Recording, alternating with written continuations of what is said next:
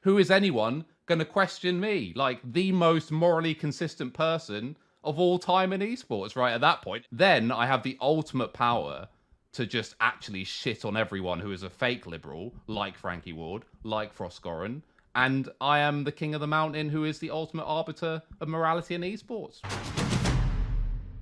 Hello, everybody. Welcome back to another episode of Side Select. We are here to talk about some pressing matters within the esports community. It is a lovely summer day here in England, which I can say finally it is a lovely summer's day. It has been the most miserable, grey, hideous summer of my life, and the days are only two weeks left, isn't there? Like, isn't it? It's been grey, raining. Okay. I was I was at my computer in my duvet the other day. Like, what the hell? I was like, it's August. Why? I don't spend eight months of my life in a, per year sad, depressed, cold, miserable, waiting for summer to come around just for it to do me like this. It's horrible. Can But I just say that every European is super angry at you right now because they've had like been on fire literally for like the whole Honestly, fucking summer.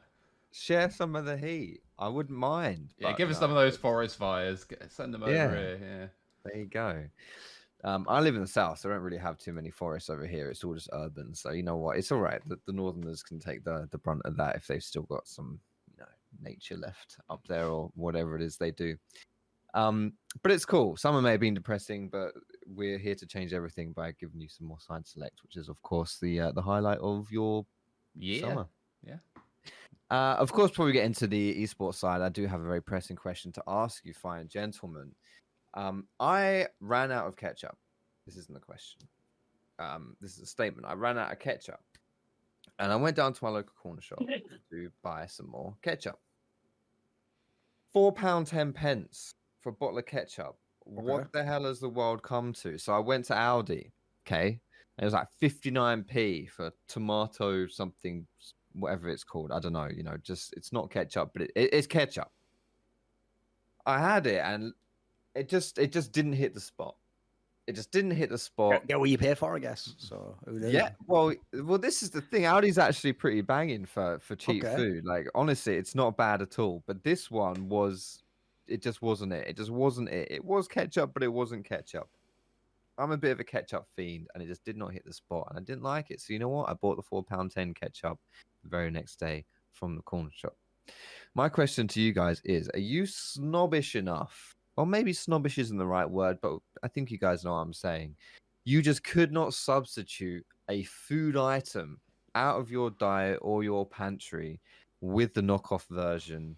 You would have to have a specific, a particular brand, or it's just not. Oh, definitely. I will definitely opt into this. Like ketchup, by the way, is a classic one as well. Like the real problem if you're British, if people don't know, is it's not just like ketchup and beans. This is why you all get it wrong because you're just going to go to any old gaff and have some like rubbish beans that are like the eight pence ones. Like no, it's only the Heinz beans ones in that like grey thingamajig Yeah. with exactly that logo on.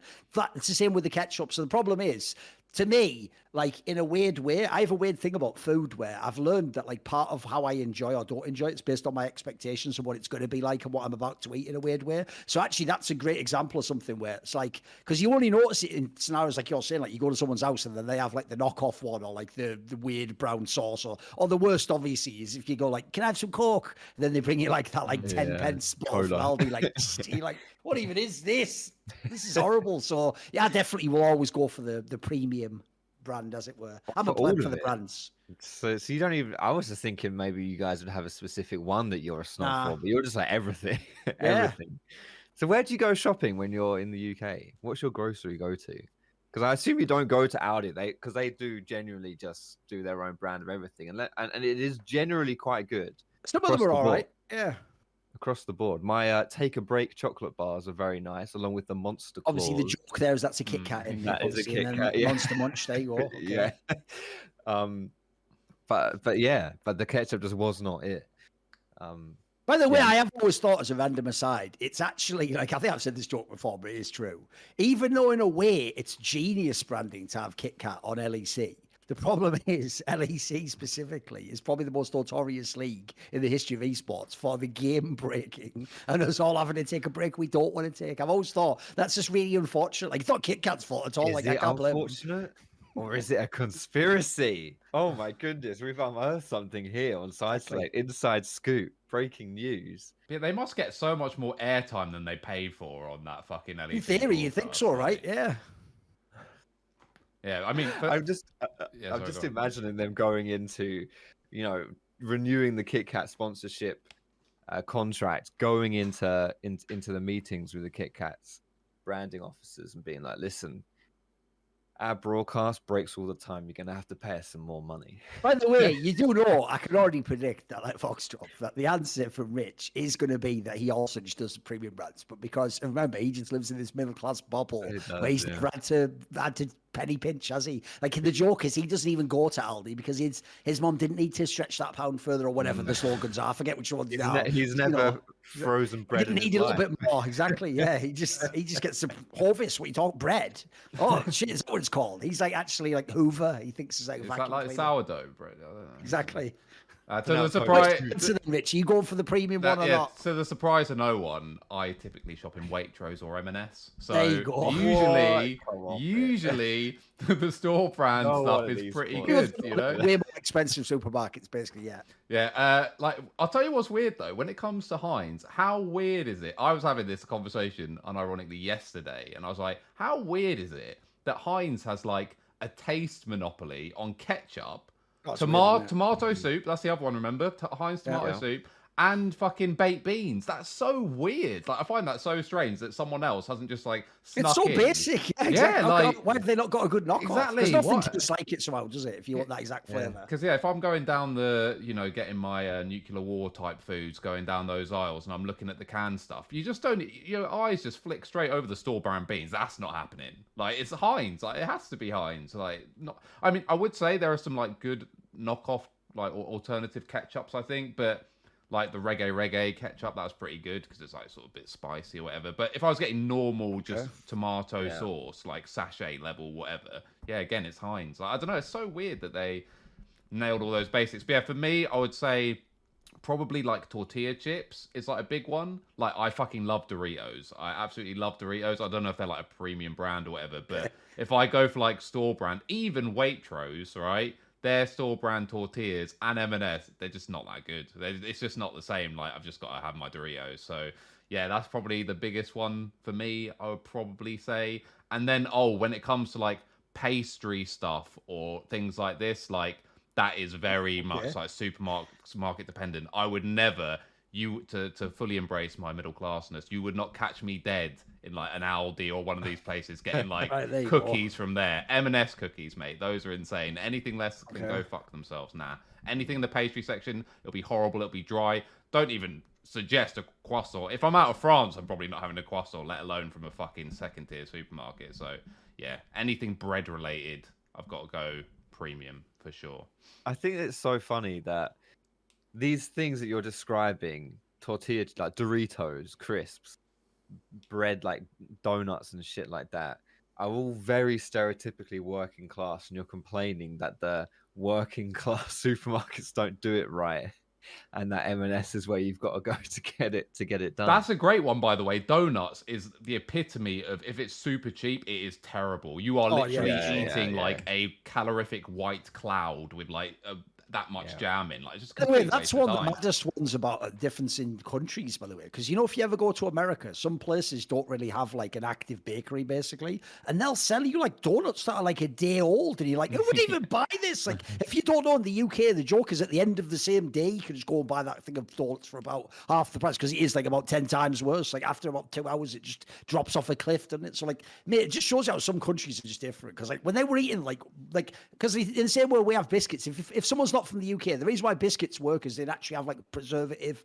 components to them, so you can just keep it like it'll taste the same after two weeks in theory, as long as you don't leave it out. So you can't do that with a donut, though, mate. That that mm. becomes terrible. Yeah. Oh, that really I love a good one. Store brand bourbons always horrific, Oh, sure. disgusting, and same for like custard creams and all that. You got to go. Oh, and Digestives, Yeah. all that as well. is it? Are they Yeah. called Jammy Dodgers? Is that the, the store That's the brand? official Oh, brand.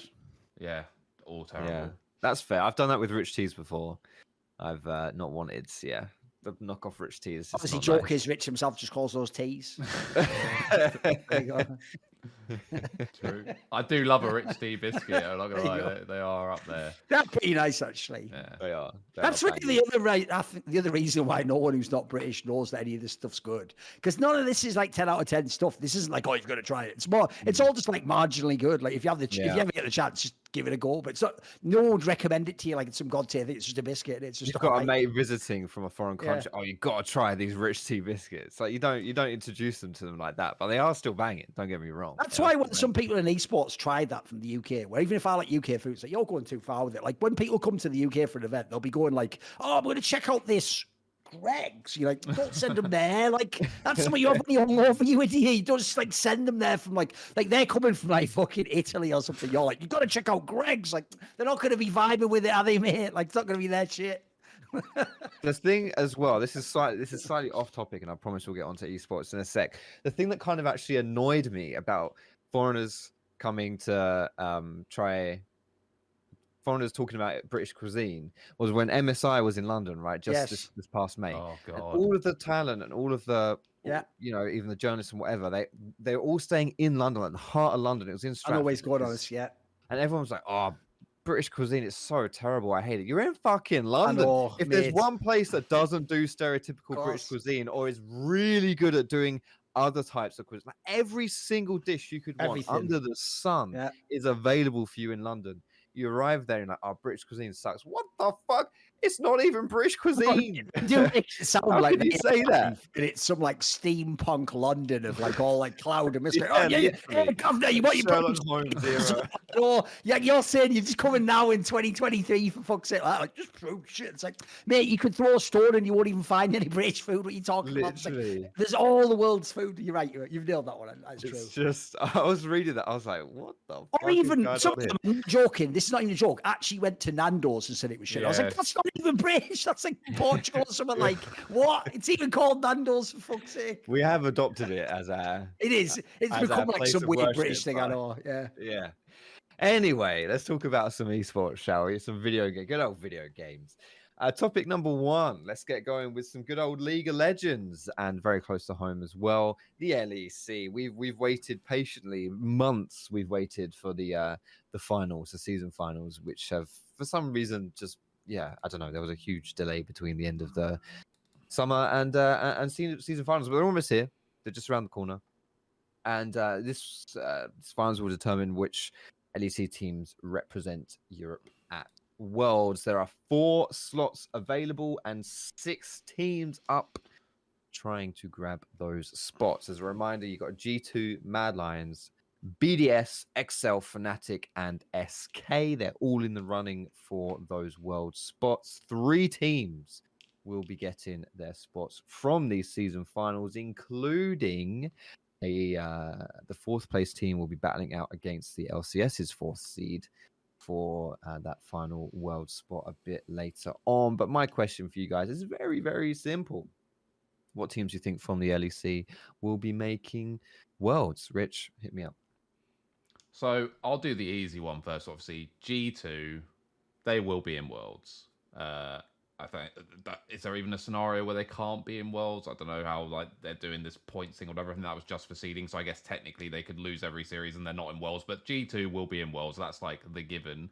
I would say the other team that is closest to a given is probably SK not being in Worlds. I think I'd probably go along with that. Um, I think the only thing they had going for them the whole season was like they've got the hoodoo over Fnatic, but then Fnatic actually did end up beating them in a series. So it's like, what can I really do with an argument or construct an argument to to go for SK? So for me, those are the two that's like locked, if you like, in my head.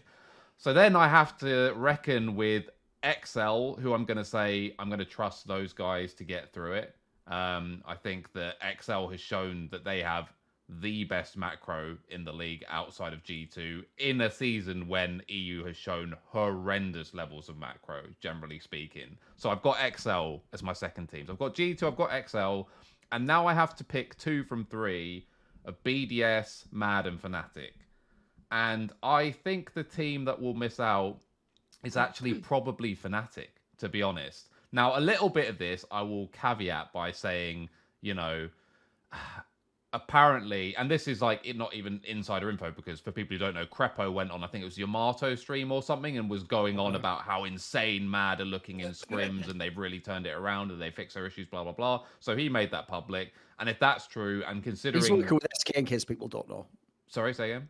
Crepo works with SK. Oh yeah, yeah, yeah. So yeah, he's like the I think just head of league or something at the moment at SK. He's Um, like the secret GM or something, right? yeah, exactly. Um, and he, yeah. So I, if I go along with that and couple it with the player strength that they have as well, and just assume that they've leveled up as a team, they kind of have to go in for me. Um, and then with BDS, that would be the question mark, right? I guess with like BDS or Fnatic. Again, in theory, I think Fnatic have better players for sure, higher ceiling for sure. And Sheo is worrying me a lot because I do think he's one of these players who found his real level this split. I don't think Spring was like as representative of him as Summer has been, maybe. So that would be my my one concern. But again, Razork has been shitting the bed in like big series all year. So like, do I trust Razork any more than I trust Sheo when it comes down to it? I'm not sure that I do. And this is like an interesting point that actually um Gilius brought up on on EuroLeague. He said that he thinks Razork is actually a choker, which I think is pretty interesting because if you actually think about it, the reason why he hasn't been labeled like that is because in most of the series, the big series he's played, we can always say, "Ah, but Humanoid's just trolling. He just inted." And it's like, what are you meant to do if your mid laner's trolling? And that is true, but both things can be true. And I do think that Razork's had mo- like a noticeable drop off when he's played in big series versus like his regular season, for example, which was spectacularly good, like Eastern levels of good in terms of his map understanding. So yeah, I I I think it, it, I wouldn't be surprised either way, of course, but I think BDS um, I trust more to put together a couple of decent series than I do Fnatic at this point. So yeah, I'll say those four, and I'll say Fnatic and SK miss out, and they're actually the two lower bracket teams. So I guess hashtag the system works if that's how it how it plays out. All right, so no Fnatic, no mm. SK. Do you agree with that, Thorin? Do you think XL, G2, Mad, and BDS will be the four teams representing EU? Well, here's the funny thing. I actually was going to disagree in two regards. And then I've noticed, though, because obviously we know the first round matchups in the upper bracket. Like, for example, you can't have like Fnatic and BDS go probably unless BDS beats G2, basically, because otherwise G- BDS will play Fnatic in the lower bracket. So if it was just like I didn't know the, if this was like a group stage and hmm. I've just picked the four, I probably would have gone with, like, I'll go by the most obvious again. G2's the most obvious one to go. I think it's almost impossible for them not to go. Like, I actually can't even conceive of any context in which they don't, because I think even if everything else broke down, the raw player strength of that team alone gets them to this tournament. So I actually think they will probably handedly win it. So I have G2 winning, which means I have BDS dropping down. Essentially, if I have to pick between BDS and Fnatic, here's what's interesting is I wanted to pick both actually. I was going to kind of get edgy because I think a lot of people probably think BDS is the one that's on the outs because they've just been kind of a bit meh, whatever this split. But the key thing for me is they never totally dropped off a cliff. Like I always thought there was games where it looked like, oh, they're still in there. Like you can still see when Crownshot gets his champion and gets going in the game, he can still carry. Even Adam, like the joke is, because we've all sort of flamed the idea that like their strength, stuff like, oh, like putting pressure on top. Like he doesn't really know what he's doing there, guys. He just does that anyway. so the good news is, like, good or bad, I think the key thing with BDS is they will actually play quite similar to how they did before. So basically, I actually do think a lot of these teams are weak. So I'm going to say actually between Fnatic and BDS, I'll say actually Fnatic probably wins that one. So as a result, instead, I'm going to take as my last one. I'm going to do G2 and XL. I'm quite confident of those two, and then the two edgy ones are Fnatic, and I'm going to go Mad Lions. Right, the reasoning, like I say, the Mad Lions one has to be predicated upon the bracket because even though people keep implying like, oh, maybe Mad Lions has got it together. Like the problem with that is that has been the logic since the fucking BO1s ended. Remember, they won the first four games, then lost five, then lost all the group stage games, and now if they keep losing now, they're on an insane losing streak. So the real problem I have with Mad Lions is I actually don't want to believe in them. Like even when I look at their roster, it's like, man, I've been looking at this roster for like four week, five weeks now, and you haven't done anything. Like I do feel like on paper their team is too good. The players are just too good not to get like uh, all you need is top four here. And I even think there's there would even be a sort of almost like a a fairness if Mad Lions get the fourth spot because if you notice, Golden Guardians getting the LCS fourth spot is almost like they're trying to make sure like LCS gets the extra seed because that's actually a pretty good team from LCS. It's ridiculous. So in some ways, it would be fair play that we send Mad Lions, a team that also, if they get it together, probably is our second best team. So I think there would even be like sort of symmetry there. So I'll take them on the XL one it's not too much to say. Like I said, the thing that's impressed me the most, this is how it's interesting how break, people break things down. I actually probably would have this team with the coaching st- uh, staff of like, I don't know about the year, obviously, because they didn't have them for the first split, but like the last split, the summer split, I think they did a fucking bang up job. Like this team screams well coached to me. Like Rich says, they actually like have a very good, strong team identity. They know how to play. They actually even know how to play around weaknesses. I think the Peach guy's not even that good, man. I can't even believe he was in the finals. Can't believe he's probably going to Worlds, but the rest of the team just works around him. And even though actually I think people like Limit are just whatever, they're just like okay LEC players. Somehow this team is more than the sum of their parts. That's why the ultimate irony of this year of XL is it shows you why like on paper super team thinking just means nothing compared to in the server actually can play the game together league of legends? Because the joke is nobody would ever choose this lineup over the what the beginning of the year but this one is about twice as good. So i think xl's just t- the floor is too good. I can't see a world where they don't grab like i think they're going to get a top three spot. Forget even the fourth one. And then on the fnatic one the reason i do fnatic one's very simple. I also think they are for me for me the, it goes like this. G2's clearly too good. Xl's just very solid. And then the rest, I almost don't care about. They all have their own factors. So the Fnatic one for me is very simple. I actually just think the ceiling is quite high on the team. Even in, if it's for individual games, they can have some really big pop offs. So I just think that will be enough to get them past. It uh, could it won't be an SK game in this case. BDS potentially. If you even if you lose the next match, you get the fourth one. So I think actually. I'm not actually super confident with all these teams, and I do think actually, in some ways, the other reason this, like the approach to doing the season final sorts of work, is you definitely can't just rank these teams one to six. I think there's a lot of play here. As long as you're not G2, there's a lot of players to where the different spots are. Like, even though I've left them out, I don't, I'm not a fan of SK. I, I was never even a big on them in the summer in general. But these other teams have enough flaws. That, like, principally, SK can win individual games, certainly. So there's a world where they could wake up and, I don't know, do two bullshit Akali games for Circus and win the game. That could happen. It's, it's going to be quite thrilling, I think. I think it's interesting, like, how the narrative around XL has changed from the beginning of the year to to here, which is good for them because it's exactly where it matters, right? But I don't know. My I mean, you my with? Come on. yeah, my brain is telling me like from what we've seen, Excel should make it, and, and I am an Excel fanboy, having worked with them pre LEC and all that stuff, and I know the management and all that is, is, is different, and they've had their fair share of controversies and whatnot at this point, but. I, I don't know. I, I've just my gut is telling me something is just not going to work there. I, I, I just just didn't thought of that angle Foxdrop because the, the other thing people are forgetting is it would actually be quite momentous for XL the org to go to Worlds. Oh yeah. yeah, Like, People forget it that. was They're not in momentous the Worlds to org, into yeah. playoffs. Yeah, you're right. you know? I didn't even thought of that angle. So it's like I just think with that all that on the line, they're setting themselves up for like such a brilliant story of where they should make it. Oh, by the way, the other and angle as well is the angle for it is obviously gangster as fuck. Bear in mind, Koi definitely can't go now. Like that, that's just a fucking cool like soap opera angle in it. That's just, just fun. Yeah, it's gonna be. I, I don't know. I I'm not sure, but I've just got. I've just. Yeah, I'm gonna go with a spicy take and say XL don't actually make it. Like, despite everything, you know, they they they peaked at the best time. They're they're, they're looking good. They've done some great stuff, uh, but this just isn't it for them.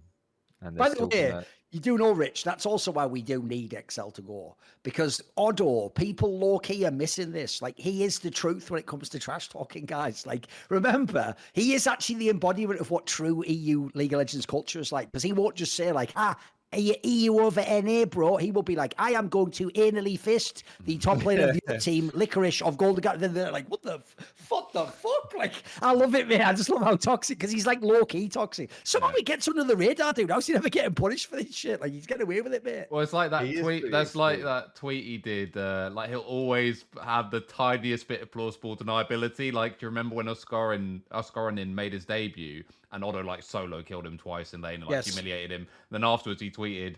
Uh, I can't even remember the last time I fisted a 19 year old or something like that. There you go. It's- Yeah. And it's like, but you can see the angle, right? Like he could, he, Yeah. people got angry that he walked out. I was like, what do you mean? It was, No, speak- it was very cleverly set up on it. Yeah, Yeah, exactly, Like, He actually didn't say anything outrageous. I mean, he even said 19, like you say, Yeah, you're right. Exactly. Like he actually actually was all protected, but just it felt like what? All right, what?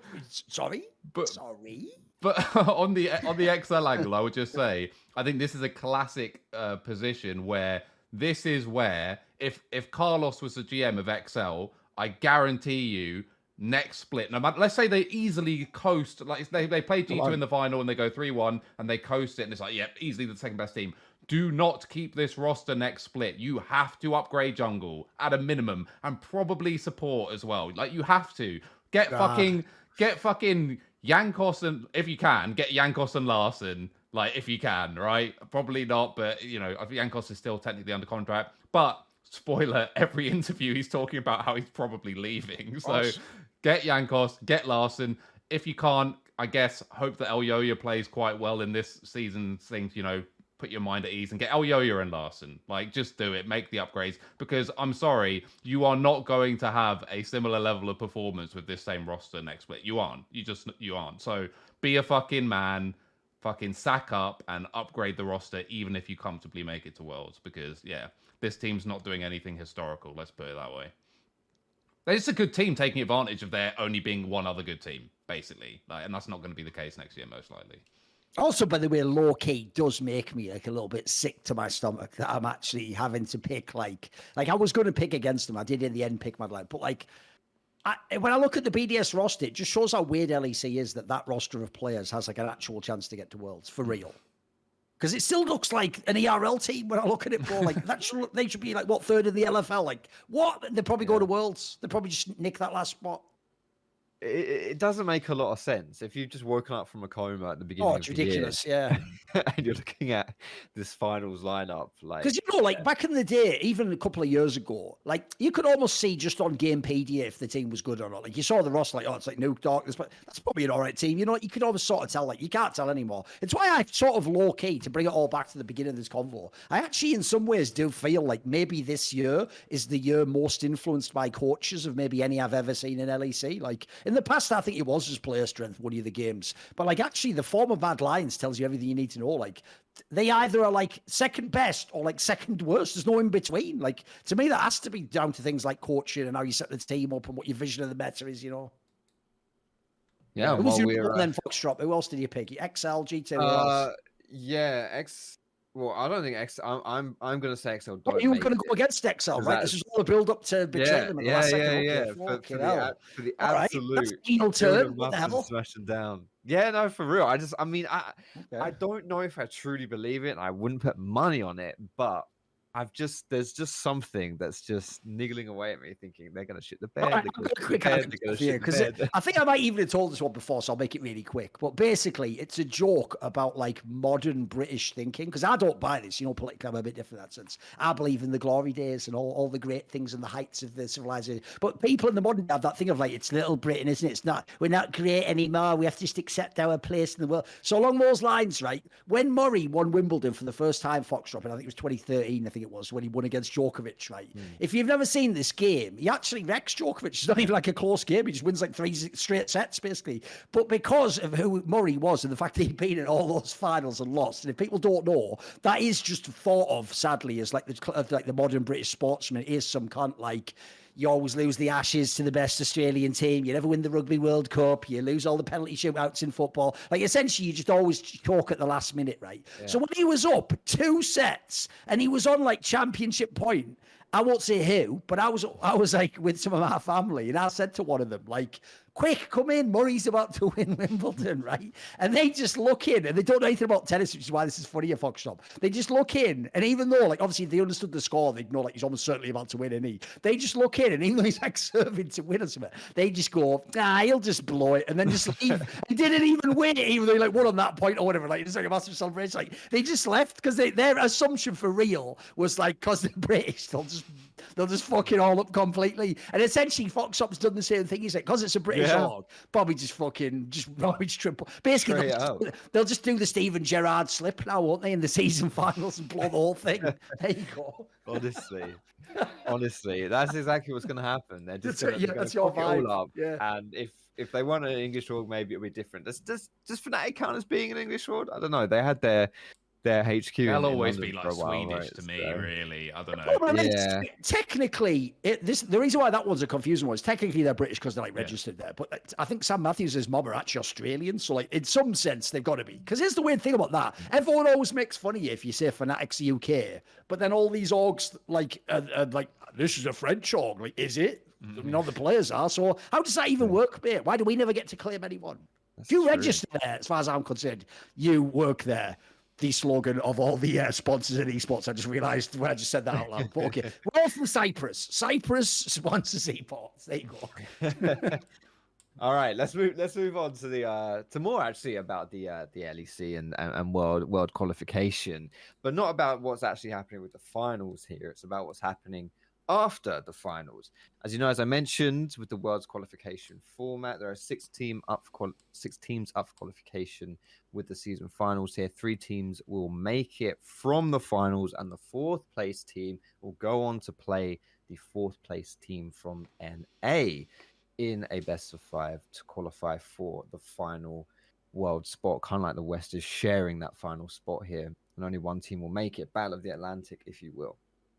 Um, now the LCS has determined what their fourth seed will be, and they determined that a fair time back it's Golden Guardians. Now the LEC have no idea until the end of the season finals. So um, there's Which a little like bit of September the 10th for people who don't know. So yeah, got a while. right yeah. so it it's um yeah it's a while back still essentially the schedules of the two regions are completely out of whack and it does mean that golden guardians have more time to you know prepare for um for this potential fourth place match they don't know who they're playing yet of course but still they've just had so much time to that you know even take time off if you want whereas right now the lec teams are still preparing for these season finals have no idea what's going on you know, do you think this is actually going to give an advantage to the LEC? Do you, uh, sorry, to the LCS, to Golden Guardians?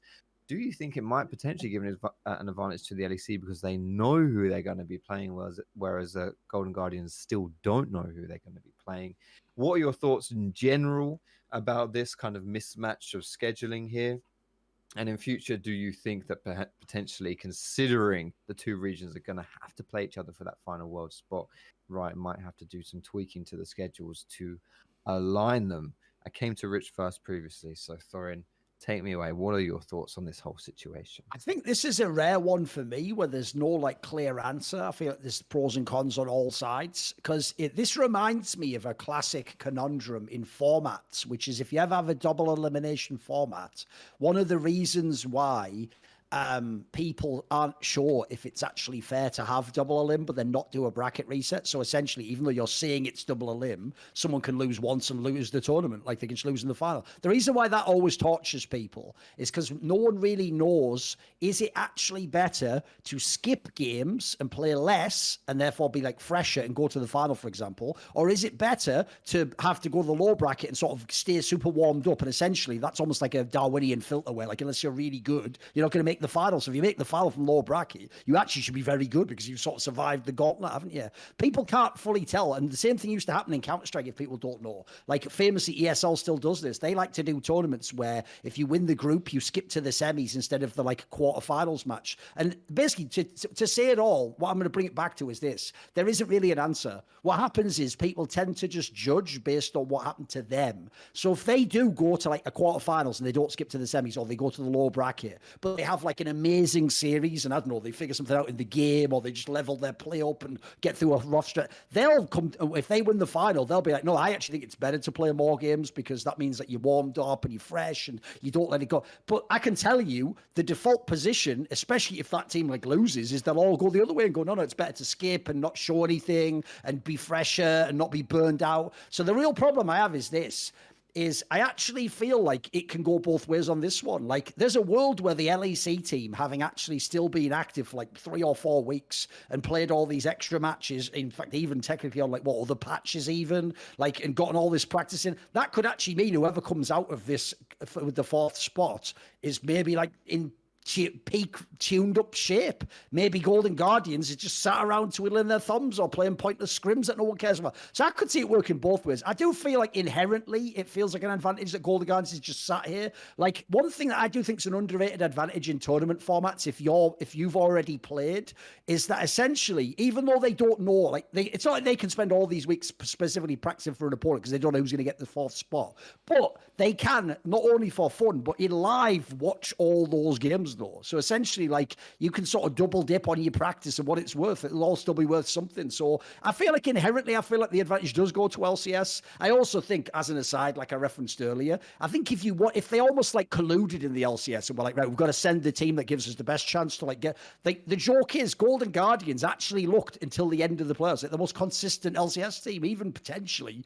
more than the Cloud Nine. Sometimes Cloud Nine just has two players in Berserker and Blaber that's just better than everyone else in the league. So I actually feel like if, um, I, I, do think the actual reality of Golden Guardians, but I think they've got a very good chance of winning that game, whoever they are. And I think also, yes, the scheduling slightly tilts it to their favour. But like I say, to me, as long as the team who comes out of this season finals for LEC is like actually good and they've kept up their shape and all, this, there's a world where it can sort of not be too big a factor.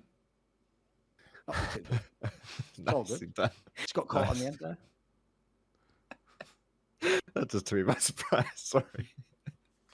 Rich, what are your thoughts on the matter here? I mean, do you think there's an advantage either way? Yeah, well, go straight back to drinking his carbonated drink. so yeah. my my uh, conclusion, working backwards, was like as I put on Twitter, which is I know even though Golden Guardians are in theory not the fourth uh, best LCS team, they're probably better than that. Um, I do like to project towards worlds of teams that can actually do something meaningful. So for me, if it's an SK or a BDS or whoever and they play against Golden Guardians and they lose like 3 1 in best of five, as a European enjoyer or whatever, I'm not going to lose any sleep over that. I'm going to think, well, big a deal, right? I'm going to yeah. thank fuck I don't have to watch fucking yes. Nuclear Int versus Chovy. like, that's going to be my big takeaway. So, yeah, like, f- first of all, like, in the specificity of this instance, I don't care. It's like my first take in terms of like the actual uh, how that would actually manifest. I would say though, I think when it comes, I, I would side that Golden Guardians have the advantage because I believe what they will do, or certainly what they have the opportunity to do if they want, is essentially as soon as they found out what their fate was, they could just go to Korea because Riot also yes. changed it so the game is now going to be played in Korea because they yes, realized that's significant. How yeah. stupid it was. I think it was going to be played in LA originally, which was obviously ridiculous. Um, so the EU yeah, would have to. The game now, as far as I know, is the day before the main playing. It's just yeah, like the night yes, before. Exactly. So essentially, now, like what Richard's saying is, you could just start your boot camp today. Yeah, exactly. Out, right? So yeah, in theory, if they want to min max properly, then I think the advantage yeah, is definitely true. with Golden Guardians because also the approach that teams have to scrims when they scrim the East, for those that don't know, is very different. Like they see it as you know an opportunity to basically info farm from the Asian teams. So I do think if Golden Guardians have like hopped on a plane last night or whatever, and they are do have a good scrim schedule, I would definitely say they have the advantage because, as Thorin said as well, they can still watch the games from EU also, so they can double dip that. Um, so yeah, I do think inherently it is unfair. Let's say um, in terms of scheduling, I, I, see no reason why, at least in the with the Western teams, they can't just sync that up better. Like, why the fuck not? They play the same weeks; they're just playing on different days. So the discrepancy should only be by a couple of days in theory, and LCS has an inferior format to LEC. So just give NA our format. They're dying for viewership right now as well, so that'll probably increase the viewership somewhat. So yeah, I would sync up at minimum those two formats in terms of like a global sync or something, and be like, yeah, but what about LPL? Like they just have too many teams, and it's just so different that I don't think you could really do that realistically. You'd have to expand like the LEC and the like. It, nah, like at least not in the short term. But I do think they should adopt the LEC format in LCS next split. But I think that the LCS was ran better just on the singular aspect of when their season finished. Like this three week break thing was just ridiculous for LEC. The teams had to keep scrimming, they had to stay active for three weeks. Like I think that just becomes very stale. I think it's one of these things where you could even regress potentially, like if you were a team that was doing well with that many days of meaningless scrims, or not meaningless, but extended scrims after scrims after scrims. So yeah, I think I, I definitely think LCS has has the advantage there, and I, I would say it's probably in their favor. And depending on who the fourth team is, I think ahead of time they're probably favored, I would imagine. Assuming G2 and XL dodge them, probably favorites against anyone else. You think Golden Guardians are the favourites? Yeah, probably. Yeah. I, I would. I would think so. I think they've probably shown a more consistently decent level of League of Legends than any of the other EU teams have shown. I think BDS showed a purple patch in spring where they had very good macro understanding, which seems to have disappeared a little bit. And then like Fnatic, obviously you can't trust at all. But if someone says I get Apex Fnatic, yeah, sure, I I trust Apex Fnatic, but that, that doesn't exist. There's no trustworthy version of Fnatic that exists right now. So yeah, I'd say Golden Guardians are almost certainly going to be favorites against whoever they play against. just real quick here don't want to get any anything in depth on this but just picking up on what you said about how uh, that that three week break teams can potentially even regress do you think that would influence your predictions for who actually makes makes it out of season finals and, or, or who is successful in the season finals at all I would just say on that, I think it it's a disadvantage for the teams who found a decent level, which fortunately isn't that many of them. But for a team like Mad, for example, I'm not overly shocked that Mad is like ramping up in scrims because they were rock bottom, right? Like they're just more time. Probably the, the amount of time they had to scrim gave them a sense of belief that they could get there. If it was a one week turnaround, they'd be like, oh fuck, and on Friday we're going to get bodied the on teams stage needed again. to fix a lot of stuff Exactly, yeah. been given time to So fix it For XL, I actually think it's really bad. I actually think it makes a big difference. I think that if XL were playing a week after, they I'd favor them against anyone apart from G2. Now it's like I still probably would, but it's like way closer. Put it this way: if Mad beat XL three one, I'm not going to be super shocked. I'll be like, oh, I guess that kind of makes sense. They do have the better players, like they do, and Mac's a good coach, and he had three weeks to work with them. Like that, that is going to be a, a banger series, probably. I think a lot closer than people think. All right, interesting stuff there. I'm uh, curious to see how that's all going to develop there in the LEC. But let's move on from stinky League of Legends to beautiful Counter Strike. We all love this stuff. Gamers Eight, the um, tournament that's being held in Saudi Arabia as we speak. Um, at the time of recording, it's the quarterfinals right here. Um, loads of big names around: Navi, Vitality, ENCE, all that kind of, all that kind of stuff. Um, I just want to hear about the tournament. What, what are your thoughts? Have you been watching it and keeping up to it? I mean, of course, you've been watching and keeping up with it, but what, what do you think is going to happen? What are the results going to be? There's still a lot to be predicted, obviously. So, uh, what's going to happen? Rich, tell me. Yeah, I'll just say at this very moment of recording, uh, G2 just won their game, but FaZe and VP haven't played yet. So those are like the teams left in that Fox already said, like ENCE, Cloud9, Navi, Vitality, whatever. Um, I think most likely, I say most likely, I, I've got I've got Vitality taking this now. Like my the big thing for me was obviously when the the sort of uh, the last well, not major, I guess, but the last big tier one tournament was obviously IEM. And for me, I get the whole, uh, you know, ZywOo doesn't play particularly well or uh, as as his uh, top level when he's like at the actual crunch ends of tournaments and so on. But I think we also saw another anomaly, which was G2 winning with the anchor that is HooXi in similar situations. And I do think it took irreplicable performances from NiKo, and that's not anything against NiKo, but I do think that the onus that was put on his other teammates were like hefty as fuck. I don't think you can ca- go. By the way, for anyone who didn't watch the series, go back and look at uh HooXi's plus minus in that final, by the way. He is like a fat anchor on this team, and I think all his teammates stepped up massively. Hunter's just like inexcusably over the last, I don't know how however long now, become like the ultimate like 1v2 machine and just super fucking reliable fragger. And coupling with that, obviously, with the much more reliable firepower of like NiKo and obviously m0NESY, like yeah, you do have a lot of carry potential there, and obviously HooXi's the in-game leader, so he's not as much expected of him. But I think you can't win back to back, or I'd be very surprised if back-to-back tournaments with this bracket were won on the back of HooXi being carried by his teammates. I just don't see it happening. I think you can't play 4v5 Counter Strike reliably or consistently in 2023. So I am going to go with Vitality, and I'm banking on a ZywOo step up because even though this is like I would call it like a quasi tier one tournament because basically it's been fabricated out of nowhere. It's not a major. Yes, it has a big prize pool, but it basically just emerged out of the ground. It's like a bonus tournament uh, almost at the end of Counter Strike's life cycle, right? So I think there's almost in a weird way less pressure on ZywOo, and I'm actually expecting him to have a big rest of the tournament. So I'm going to side with Vitality on this one. Um, I think Navi just, even in their last series against Furia, they don't look.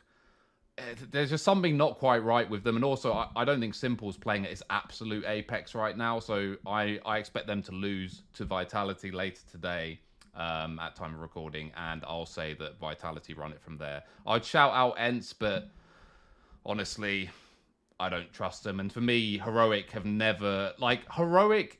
Heroic is kind of like Andy, the Andy Murray of Counter Strike to me, like where they're a very good team with like a high floor, but I never really trust them when they play against like the big boy teams. The only advantage that Heroic have is we are not living in an Astralis era or a 2015 Fnatic era or a 2012 NIP era. Like there is no perpetually dominant team. So the Andy Murray is always going to make like loads of Grand Slam semis and finals, but I don't trust him to win most of them. So yeah, I'll say I'll go Vitality. I think.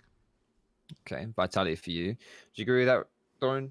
Or do you have a different different team I do think this is actually. I mean, the joke is one of the reasons why one of the major talking points in Counter Strike is actually Richard Lewis's take from the end of last year, which is tied to the HooXi G2 angle, which is that essentially the very, very top end of the scene.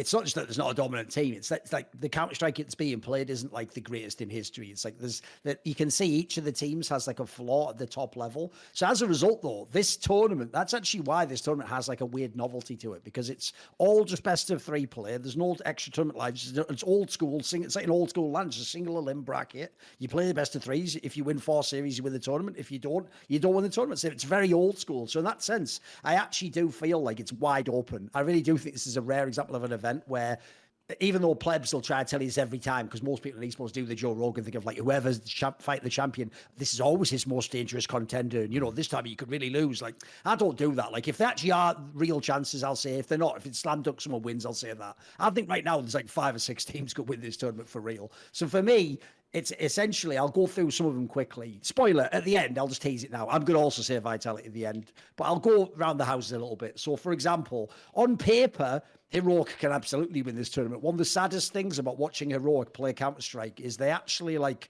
in terms of like fundamental understanding of the game, is probably the best team in Counter Strike. And it's why it's so sad to me because I've always said this. The reason why in a fucked up way I wanted them to win that last major is so that if CSGO ended and someone came to me in two years and was like, What was CSGO like? I could say, just watch the last major, see the team that won heroic. Like they didn't have the best players, but look at how they played the game. That is how Counter Strike was played. You play as a team, you use the utility in the game, you use positioning, you use communication. They're all from the same country. They have all the classic te- check marks boxes. Their problem though, and it has always been their problem, is they don't have a ZywOo or a s1mple or an Eagle. They don't have that one player that, like, even though people think it's a sports ball take, the reason why I, it's the other way around, in my opinion. The reason why sports ball is all like that, like, but the hero's going to do it is because I've always said this. Teams win like series, but a player can win you a game. That's the thing. If you have like s1mple, he can just win you a game that you have no business winning, and that is that will over time that will be an extra championship final major appearance. So the problem is, Heroic don't have that player, and at the moment.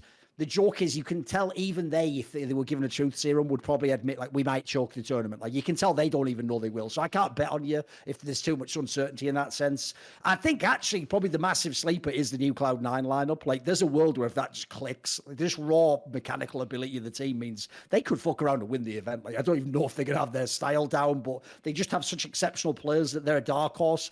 ENCE is a bit kind of in the heroic category, kind of like Rich is saying here. I think they're again a fabulous team, great map pool, really underrated players. They even they're this close to having it. Like there's some guy is basically just a big game player, but if the NertZ guy ever gets to the level of his fellow countryman Spinx, who used to be in this team, then they'll win tournaments. But the problem is for me, they're right on that cusp of like I think they're going to be gatekeepers. Um, Everyone knows I'm a massive FaZe stan, but the, the problem is they're just too inconsistent at the moment. They really do have the ceiling to do it, but uh, it's hard to rely on them to win two series in a row at the moment, mate. And there's no room for error. He can't lose once. So I'm going to come all the way back round, and I'm, and I'm not picking G2. Like as Rich pointed out there, the real problem with this is this isn't even difficult statistical analysis, guys. One, the eye test says it's just people fragging. Like the things NiKo does on T side have nothing to do with HooXi. I'll tell you that right now. And then secondly, the firepower of the team is crazy. Like I always say this on paper, JKS is the fourth best player. Yeah. There are tournaments where he posts like stats that would be the MVP of the whole tournament. In fact, he even has been like MVP level. So to me, like they have an embarrassment of riches, as the old cliched saying goes. So the problem with that is they essentially need everyone to frag out, then they can win tournaments. So that could happen, but I can't rely on that. I can't bet like four people will frag out. So I'm going to come all the way back around. I'm going to say vitality. I'm going to tie all the analysis together, even though they are as different vitality from the one that won the major. This isn't the one with dupreeh. You can see that some of the spots, some of the maps aren't as good the the raw ability of the team is still there. They have some fabulous players, and ZywOo on paper is the best player in Counter Strike. And I, like Rich said, I'll bring it all the way back to the original analysis. I also do get the vibe, even though the money and the scale looks massive for this tournament, it ain't the same as your Cologne, and people sort of know that. So it's actually, by the way, in that sense, I also do think if you're someone like ZywOo, you're not going to choke here, mate. You're just you're just going to play your game, and if you're good, you're going to win. And so you'll he'll probably be the MVP of the tournament. So I'll say Vitality.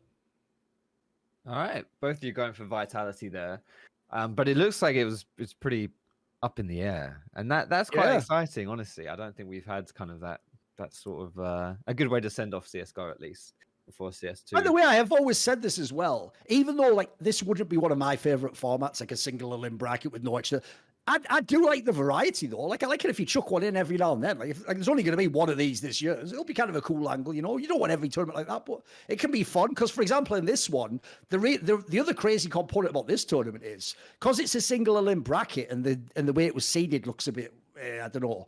Like the bottom half, the bracket's insanely stacked. Also, it's really hard to know we'll even be in the final in that sense.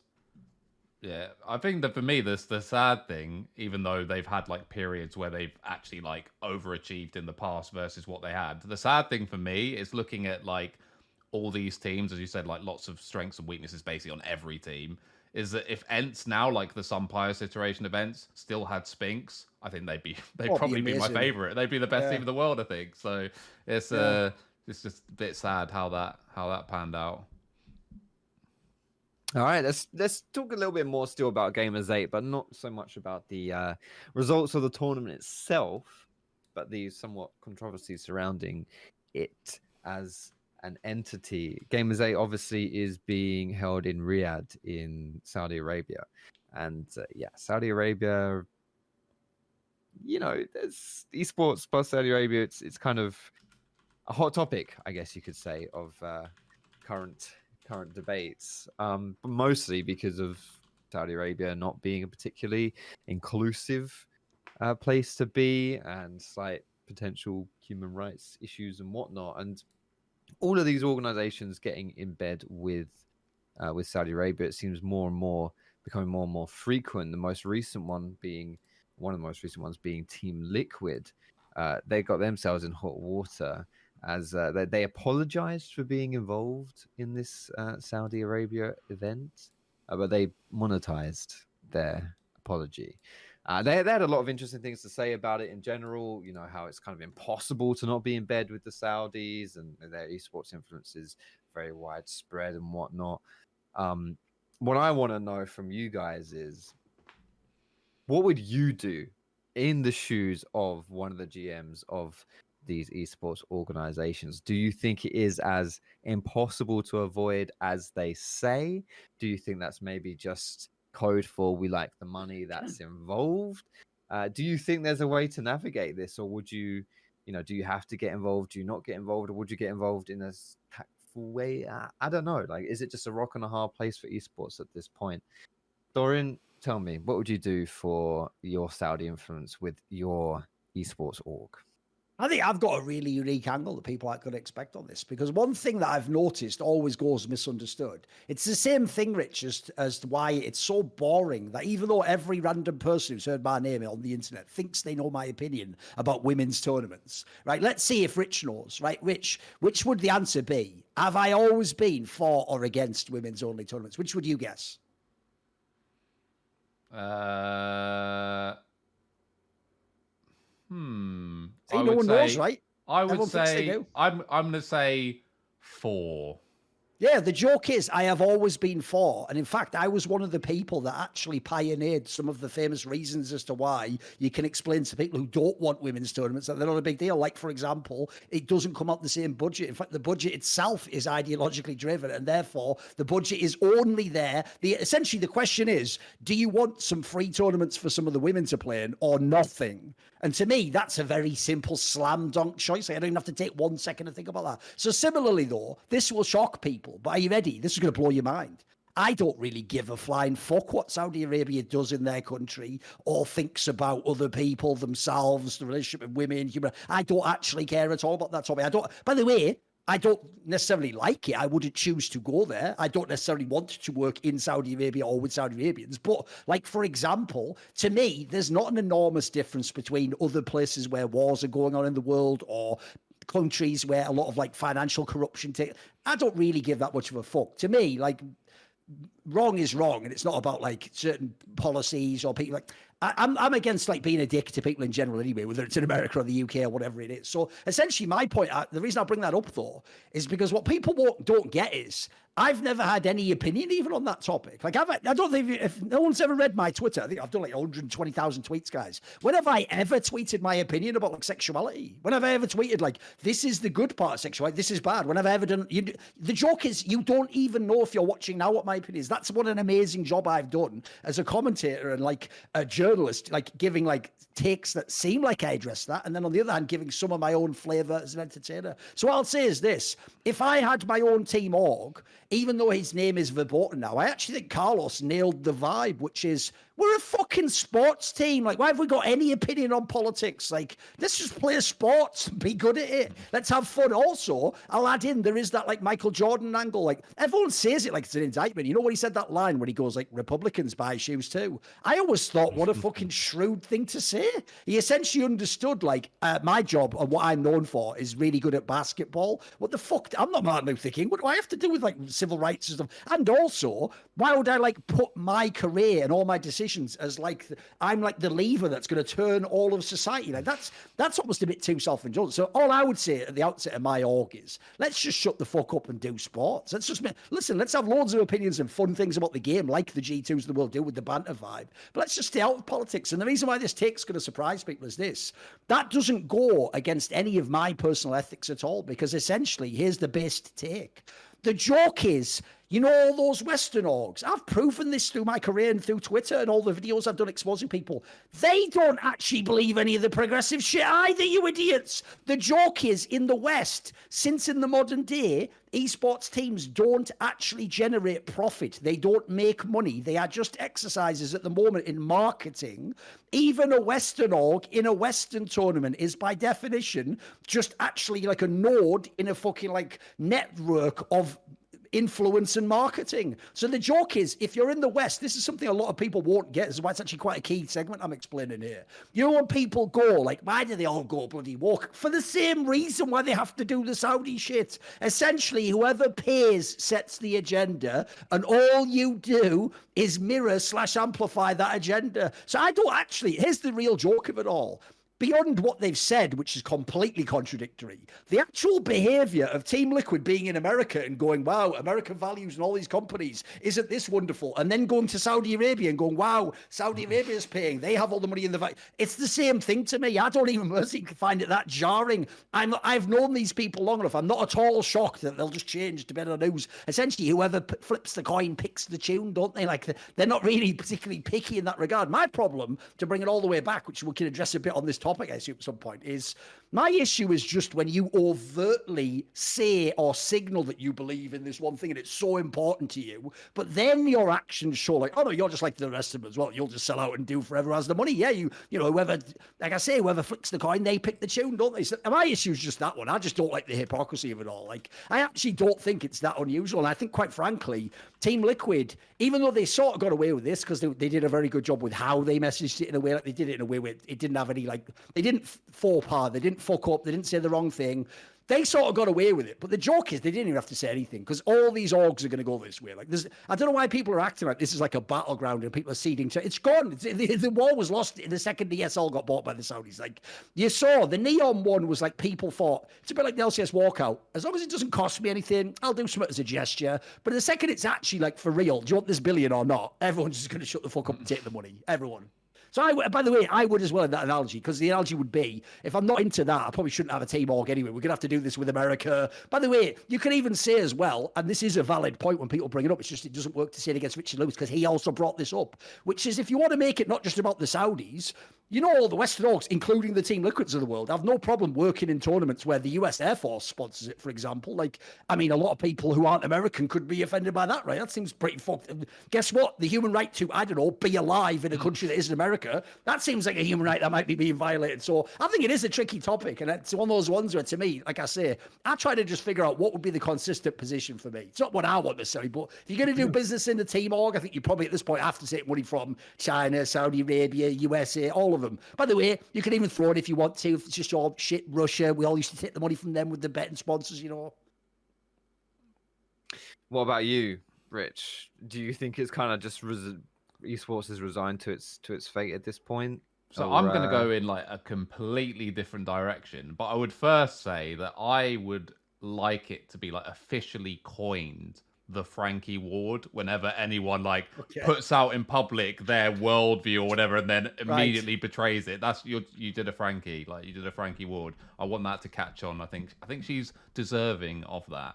Um I would just say well to to finish up what Thorin uh, threw in at the end, like the thing is all these people who are drawing lines where it's like you have a franchise league with Riot and Blizzard, a Chinese company that made the game, and an American organization that fucking runs esports. Like you're already in bed with the devil. Like so that's like going to Riyadh or not, and then virtue signaling around that is just absurd at that point. Um, and again, it, it- and the thing is, if someone then wants to describe why they agree with one and not the other, you've kind of already lost me because you're about to describe two different forms of evil and why you subscribe to one and not the other. It's like, Yes. okay. Uh, but no, in, in terms of what I would do, or I shouldn't say would do, but I would heavily consider doing, is actually the opposite. And I would all in potentially. Again, I don't know if any VC company would be willing to take this risk with me, but I would go like full fucking woke as like a business strategy because esports is like a notorious play. And by the way, when I say woke, I don't mean changing my fucking avatar to like a rainbow or some shit. I mean coming out immediately and saying, I will not work with these companies, these companies. I will, o- and if that means I'm limited and can only work in these niche areas, so be it. Which big non-endemic companies want to get on my fucking I am pro everything progressive train? uh, train? And by the answer, Oh, by the way, the right. answer So is you're like the lightning Yeah. rod for all the not all the walk companies to and the answer see. is Okay. everybody would get on might. board. By the way, actually, Eh, if. I can get financial Yeah. backing, and I say, look, Rocket League, like you know, uh, or Counter Strike, games where I can pick and choose the open circuit places I go to and choose to participate, and I'm constantly pushing this message and this agenda. I fucking guarantee you, the likes of Nike and so on want to get in bed with me. I guarantee it Oh. because all these other teams they will want to have their cake and eat it, and that is like a big You're like the protest vote, sort of. Exactly. Right. Exactly. Like Team Liquid, they do all the like talk about how they gave some money to some LGBT. Co- Who gives a fuck? You can't do that and then go to Riyadh. That's like Jordan Henderson. For anyone who doesn't know, he was famous for doing all this pro LGBT stuff. He's just taken the fucking gravy train to Saudi as well. by the way, two weeks ago. Like. If you betray your morals and you don't have consistency, then not only do you sort of uh, get all the eye rolls, but all the super progressive non-endemic companies. And remember, Silicon Valley is incredibly left-leaning. it's of course. incredibly liberal, and that's where all the fucking money is. At least in America, or at least in the West, right? If we're you know not talking about Saudi or whatever, I am milking all that fucking money. I am taking all the non-endemic sponsorship. I'm all inning on this shit. And I think that is actually one of the only ways you could potentially make a profitable business by fully activating, especially during a global recession, the money from the super wealthy non-endemics Okay. to like hone in on that angle. So yeah, no, that's that's what I would do, or at least that is a a area I would explore doing it. Because if I want to like the worst is, as you say, if you fall in the middle and you're like you're pretending to be like progressive, but you want to attend the big tournaments and you're constantly having to retroactively apologize. Like it's just a big fucking mess. And like, obviously, the way you get around that is if you are a liquid and you are at like the S tier in most game titles, so you can still maintain interest and blah blah blah. But how much VC money is it going to cost you to fucking build up your brand and your competitive teams to match Liquid at this point in time as well? Like, it's just a disaster. So again, bearing in mind that the job of a GM essentially, or the the guy who's running the esports division, is you know you are meant to do right by your board members. You are meant to make it Yeah. as good a business as possible. That would be the angle I would legitimately go for, and it would fit loosely. Let's say, obviously, I don't agree with a whole bunch of shit, which would be classed as like very woke or whatever. But generally speaking. I am liberal, generally speaking. I am against, you know, lots of things that go on in Saudi and America, by the way, and China, by the way, and indeed the fucking UK. Like most modern day political, even democratic societies are pretty fucked up. But I think that would be also the best way where I could be most consistent with my own worldview, even if it's, you know, gone a bit too far the other way, whatever. So yeah, that'd be that'd be my angle. It basically just seems Oh, and by the way, sorry, once I'd reached the top of the mountain on this, you know, project that I'm doing, then I would reiterate things such as the Frankie Wardism, because then who is anyone going to question me? Like the most morally consistent person of all time in esports, right? At that point, if I am actively saying, keep your fucking millions, I don't want them, fuck off Saudi, fuck off Riot, fuck off Blizzard, then I have the ultimate power to just actually shit on everyone who is a fake liberal, like Frankie Ward, like Froskurinn, and I am the king of the mountain who is the ultimate arbiter of morality in esports. And that would be my official org title as well, I think. Like You know, technically, by the way, Froskurinn was a trendsetter because she was the first one to do that thing of just delete your whole Twitter account. Nicole Pot Jameson following suit. There you go. Yeah. It's becoming a thing now, kids. By the way, that's actually sad now. But all think about that. All those great tweets. Well, all those tweets lost to history. We'll never. Posterity will never know what she tweeted. Got to be Do you honestly- somewhere. Do you think you could reach the top of the virtue virtuous mountain by not taking any money from any of the big players in esports? You think you'd get recognized? You know by what would get me in trouble is my signal? mouth. Because the thing is, I wouldn't be able to. Like, I'm still. There's obviously. I I hate political ideologies in general. Like, I would never subscribe and say, like, if I was an American, I'd never be like, I am a Democrat or I am a Republican. Yeah. Because to me, it's, It's like cringe. signing up to a religious creed where half the bullet points are fucking retarded. Like, I just wouldn't do it. But so yeah, I'm bound to tweet something from someone on my side of the aisle, and I'm like, this guy's a fucking idiot. This is stupid. This is way too far. I don't support adding, you know, a hundred fucking plus signs to this movement or whatever. Like, I'm gonna get in trouble. So no, probably it wouldn't work. But that would be the dream, So- right? It's a fun thought experiment. seeing- Exactly. Seeing Rich as the CEO of the. But you know of- what's of the hilarious, by the way? We've talked about this before, but like everyone who like is sort of loosely aware of me, but that doesn't know me too well, or what, they always immediately like try and label me like right wing because it's just become this thing where it's like, oh, if you say anything that's edgy, or basically if you're ever Mm. like overtly negative against anything that isn't like I don't know, a political group that's apparently oppressing a particular group of people, then you're just right wing. Like uh, so that's just like 2023 in like a nutshell. Though it's like people wouldn't even buy it, even though most of my political positions and social positions are actually fairly like sort of liberal or whatever. People just probably wouldn't buy it anyway. So I'd probably never get it off the ground. I doubt I could even, you know, convince Silicon Valley people and their beanbags to get on board. So By the way, the real thing that's so silly about this whole topic, like Team Liquid is a classic example. It's the real reason they had to do that apology. Is the problem with this one is EG did a very similar thing, so I'll probably get the details confused. Essentially, I'm not 100% sure exactly which one was which, but I know that between the two of them, I believe it was like. I think it was that one of them. I think EG was maybe the one where they overturned the Roe v. Wade thing, which, if people don't know, just meant that federally abortion wasn't legal. It was like it meant individually based on states. Spoiler: the entire premise of how America was supposed to run. But okay, so there was that one. I think that might have been EG, and then I think what Team Liquid did was a similar one where it was maybe something to do with. I think it was like when Florida did that thing where in schools you couldn't like I can't remember if it's, you couldn't like what it's when they claimed it was the don't say gay thing, but it wasn't actually that. It was more like I think certain books couldn't be shown or something. When these two things happened, Team Liquid and EG, I think it was that way around, both essentially did like public tweets where they went out of their way to involve themselves in this political thing in America that has nothing to do with gaming. And both of them did tweets along the lines of I think Liquids was along the lines of saying how like they were uncomfortable there was going to be like LCS finals there in the state, which already is mental by the way, because you're making it like here's the funny thing.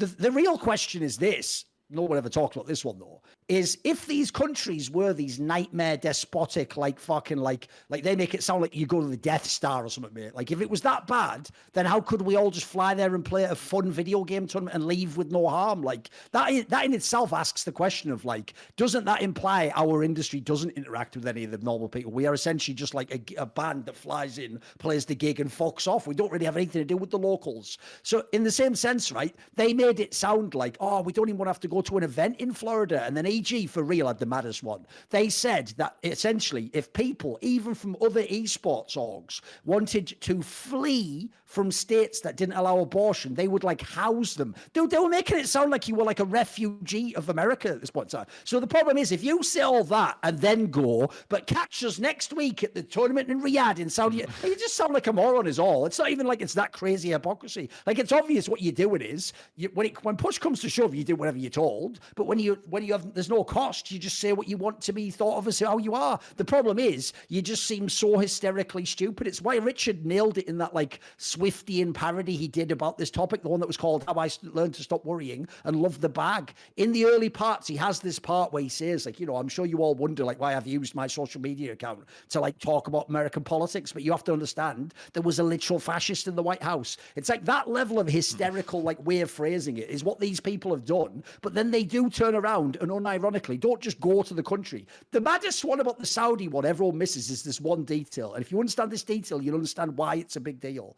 This isn't like if you go to America to a tournament, right? Let's imagine I'll pick a random people like ESL. ESL has, doesn't actually have a connection to the government of America, though, is it? Like it's a German company owned now by Saudis who put on a tournament that happens to take place within America. If you go to this event in Saudi Arabia, it is literally funded by the government of Saudi Arabia, who is the royal family. Like I think people keep they keep doing this really mad whataboutism on that one, where they make it sound like there's no distinction. Like, what's the difference between just going to a country having an event? And going and joining literally the people you say doing all that's the problem. The real issue is there's just no separation in Saudi Arabia. Like, like if people don't know, this is why I think some of the admissions people make are mad. Frankie herself, when she later talked about like why she would and wouldn't work in these countries, she also went for blast to I think United Arab Emirates. I think it was Dubai.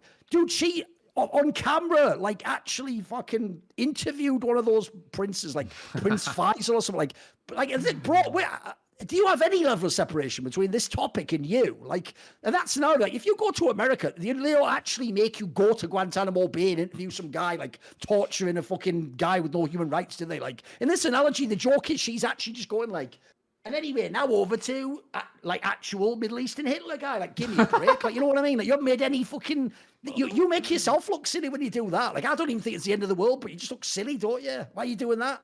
But also, by the way, do you think the Gamers 8 tournament's been massively affected by viewership because it's in Riyadh? Of, no, course, of course not. not. Do you think that any of these fans Nothing that actually care, like, this is what's crazy is we're talking about organizations who ultimately, when push comes to shove, will accept the billion dollars, right? Or whatever it is. Fans don't even have a stake. All they have to decide is do I want to watch the game or do I boycott it? There's no money involved. There's nothing. Even well, that. That's why we all need, on some level, to admit we all, uh, on an actual, like, functional nuts and bolts level, none of us care. And the reason why I say that is, like, I, I watched the World Cup. Yep.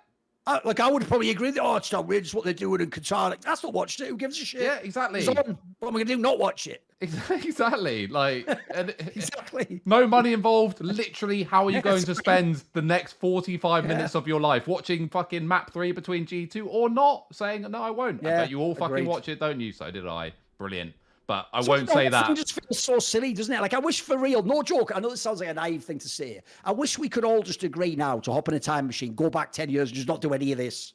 What was it all for? Literally, we've, we've actually for real ruined people's lives and careers and stuff over this. And at the end, everyone sold out anyway, and we all just turned on the World Cup and ESL and right. Again. What was it all for? It was just a fucking stupid. It was literally just a stupid anti-popularity contest. Essentially, we just weeded out all the people we didn't like for the most spurious reasons ever. It turns out. I think Meanwhile, as well when, could just had a bunch of awesome esports tournaments. Let's just go back in time, bring everyone back.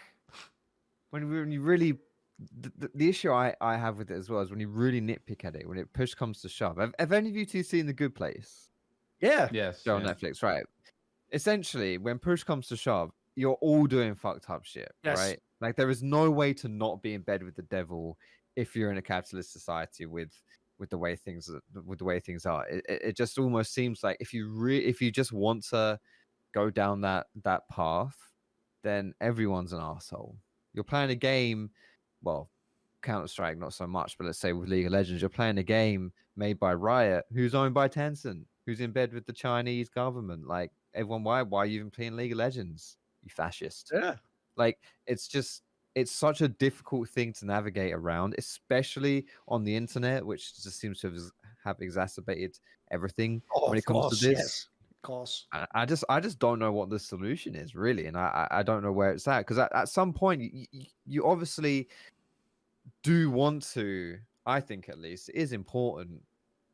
You you know for you to have morals and and, and say things like you know what I really th- this this is really not good. This is bad. You know you guys are enslaving people. You're like you know huge abuses of human rights. You're not welcoming welcoming of certain individuals um this is this is no bueno we don't like this we want to have morals and we want to talk about like this is important this this does suck this is not good objectively speaking everyone would agree this is not good but how how do you balance that between not getting involved with with it you know not getting involved with like the saudis or with the chinese or, or whatever. It's and it's- what is an acceptable degree of separation as well? It's like i do not i am no longer like working with riot or whatever but i represent people who play for organizations that work with riot. Right. does that mean i'm squeaky clean? Technically i would not be making that revenue stream if riot didn't exist. So i am making like by proxy for another proxy. Like where does it stop right?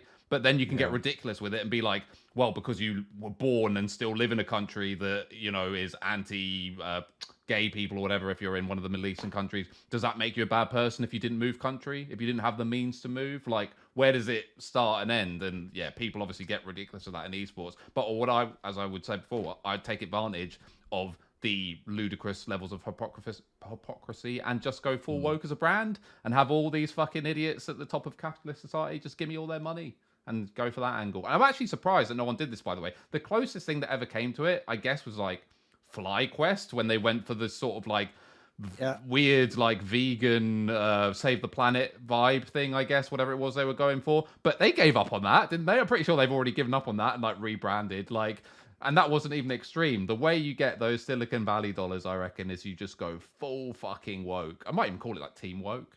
Why not? By the way, that is the well. stupidest Right. thing if you think about with esports. Is like all of modern esports is like quickly patching over like the foundation, which is actually like Rich is um, applying here. The idea of like the FlyQuest marketing, it's like if you know this with term, that just looks astroturfed. It's like no one, nobody's a fan of any of that stuff. Who's a fucking League of Legends fan Yeah. it? Like, like like you're saying, Rich, like that's for something for like a someone's fifty year old wine aunt from like fucking California or something. Like, I can see why she'd be into that in her spare time. But like the actual meme of like this is where the almost almost the meme itself. It's where I'm talking now, like I'm fucking Marcus Aurelius and Gladiator. Like the idea of Rome, Rich, it, it used to exist. it used to be all the stuff of like the 360 no scope, lol, headshot, like MLG swag. I'm drinking Monster Energy. It's all that shit, wasn't it? It was like all like being a obnoxious little brat. Like we've all just like pretended that esports is the exact opposite demographic of what it is. Like that's actually fucked up in itself. Because I'll tell you the one thing to bring it back to this point though, that actually I did learn from this that kind of shocked me. Because I have certain things where I can be a little bit naive too, which is I get why like people like Frankie, like if people don't know, we're all from the UK, so it's no surprise to us. Like I'm not even I don't even hate Frankie if people don't because if you if you ever meet her for 10 minutes, she's a very specific archetype in the UK. Like she is just the definition of a Guardian reader if you don't know what that means. Yeah. Like she is the person where she doesn't by the way, she doesn't even know super duper loads about the topic she's talking about. That's just sort of something that's come onto her radar, probably from like a Guardian type article online. She's read it in like a coffee break. Her brain's gone like, well, you know, it's obvious which because if you don't know, like it's obviously very it's very loaded way of writing. Like she's going to go, well, this is the right thing to say. I'm against or for or whatever, and she just said it. But the reason why that's sad is right. I get why someone like her is doing it. Essentially, like a teenager switches band t-shirts. Like you don't have to really be the biggest fan of that band ever to wear the t-shirt for one night. The one that did shock me though, for real, was the people who themselves openly identify as gay and trans and non-binary, because that actually shocked me. Because these people have gaslit us now for ten years that they are in a community based on what they do sexually. Right now, I've always found that weird, Rich, because to me, surely the community angle only exists when you're fighting for these rights. Like that's the only connecting factor between these people is what they do sexually. Aside from that, they can come from any country, any like everything could be different. There could be no other connecting factor. Well, the reason though they've sort of actually shown with their actions some of these people, because I'm shocked at that, dude. There are actually people that, who identify like that who are openly working at this event and going to the event, like because those are the people who did tell us that it's a community and essentially they're like brothers and sisters are being killed. Like I thought those are the people. Like, hmm. look, anyone else can take the money, but surely you can't. Because surely for you to take the money, you're you are almost co-signing that, bro. You're almost saying I'm cool with it as long as you pay me. Like I know it'll sound mad because everyone else is like, well, they're all full of shit. It's like, but I actually, I actually was almost shocked by some of those ones, bro. I thought some of those would be the holdouts. Like essentially, it is the Froskurinns of the world. She's not obviously working this. It's nothing in League of Legends. But if so, if someone like her had gone, that is actually on on brand with what the rest of them are doing, which is really shocking. Like it's one thing whether you believe it or not, but to actually go and work there is wild. Holy shit. Yeah.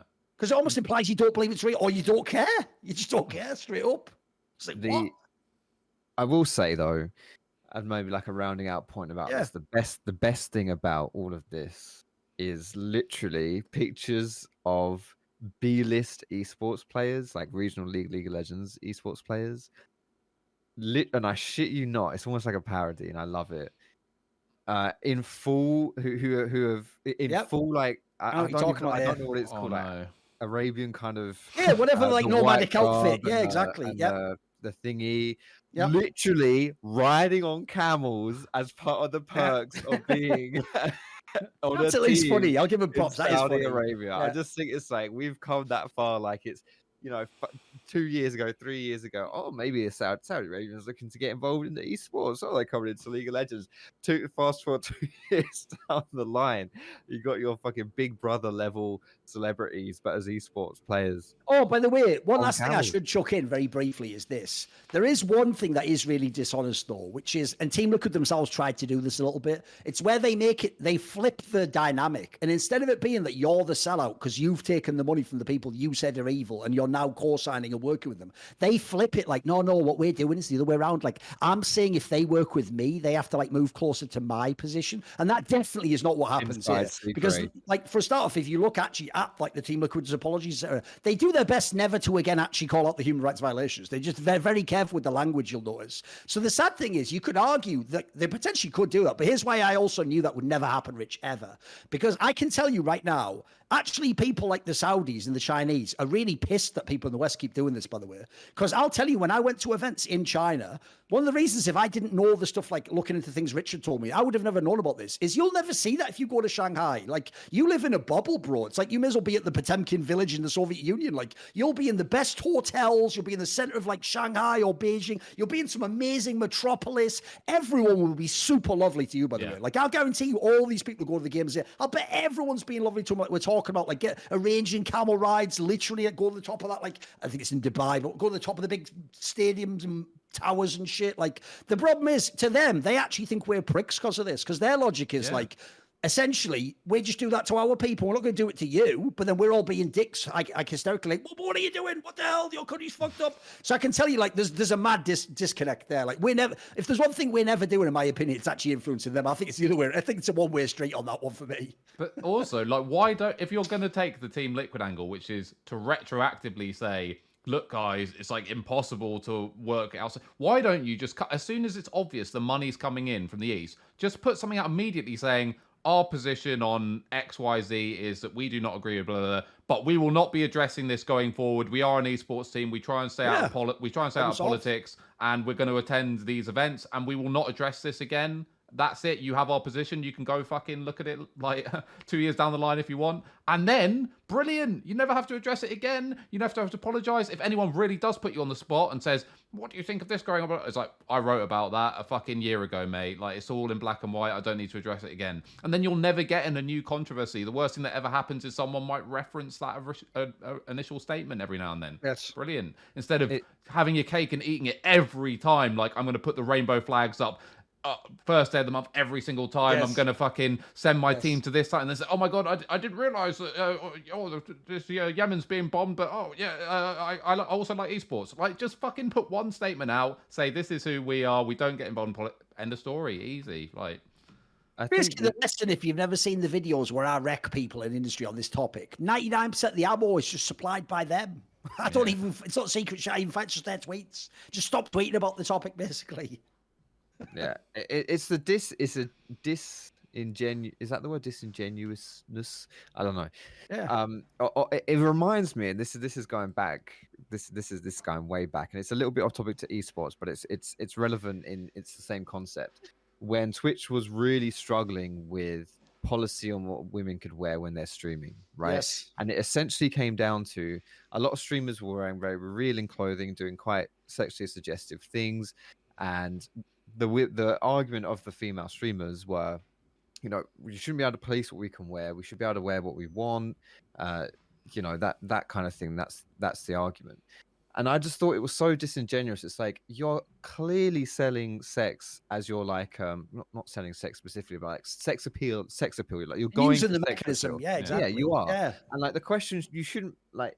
I just it's so disingenuous for you to say, "Oh, you shouldn't be controlling. We can wear, we can wear whatever we want. If you're sexualizing us, that's your problem." It's like no, just you know you're sexualizing. You're you're you're, fronting sex appeal. That that is your brand. That is what you're doing to get viewers. And the question shouldn't be whether or not you're doing it, and you know, Twitch uh, Twitch policing what you're wearing.